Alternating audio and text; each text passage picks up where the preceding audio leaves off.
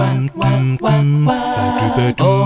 菜食べよう、八百屋さんが配達中にお届けするラジオ。八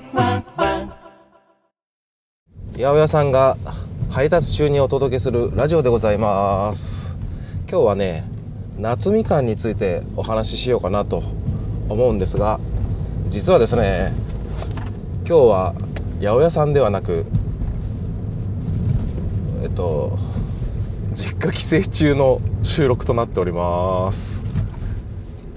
ね。でもね、なんかこう部屋で一人撮るのもね、なんか違うなと思いまして、こう車をね走らせながら収録するのがやっぱ一番落ち着くなと。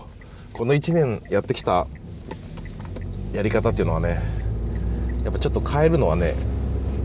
気持ち悪い感じがあるので、ちょっと岩田周辺をドライブしながらね撮ってみようかなと思っております。ということで、今日は夏みかんについてお話しします。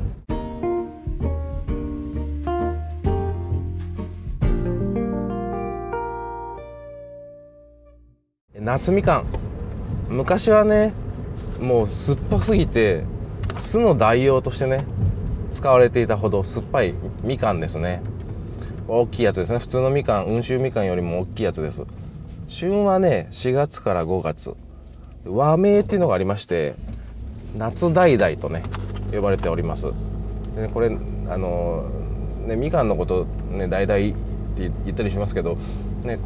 夏みかんの夏だいだいっていうのはね、実を収穫しないで、まあ、木につけたままにしないでおくとね、次の年ね、前年の実と今年の実がね、並んで木になるっていうね、不思議な習性があるんですね。で、実りが代々続くってことで、夏代々代々とね名前がついたとねされておりますよ。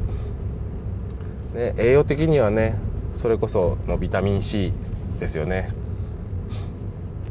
あとは葉酸とかカリウムとかね、もうなんていうの、フルーツに含まれているべき成分っていうんですか。酸っぱいからねまあレモン的な使い方もできますしね。でね、夏みかんって食べるのすごい面倒いじゃないですか。だからうちも、まあ、昔思い返してみるとね、普段はね母親が料理するんですけど、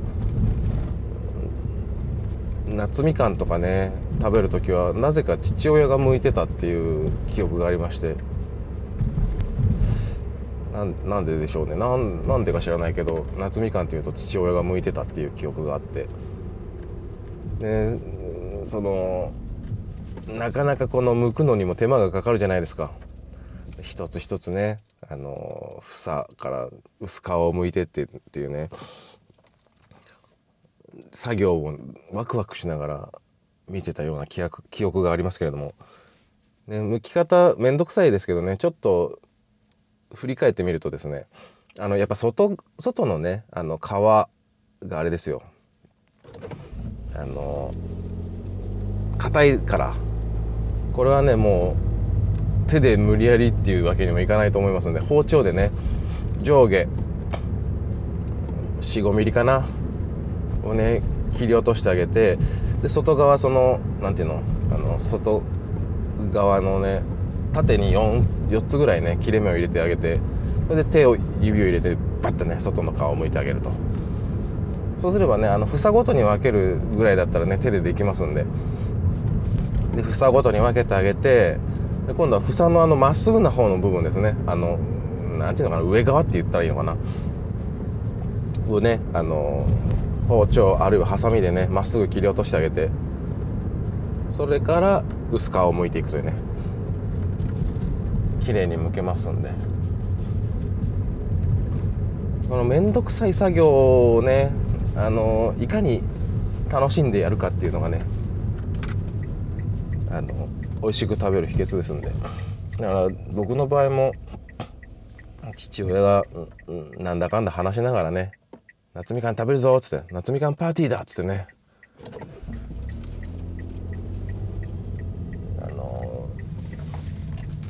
食べてたような記憶がありますんで、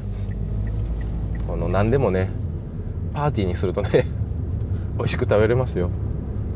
ね、酸っぱかったら酸っぱかったでね、あ酸っぱいねなんつってね楽しめますんで。でね、夏みかんと甘夏って、甘夏みかんってまた別の品種なんですね。甘夏にはね、川の夏だいだいって言ってね、大分県で見つかった品種なんですけど、まあ、夏みかんよりね酸味が少なくてそのまま食べても食べやすいんですよね。ね、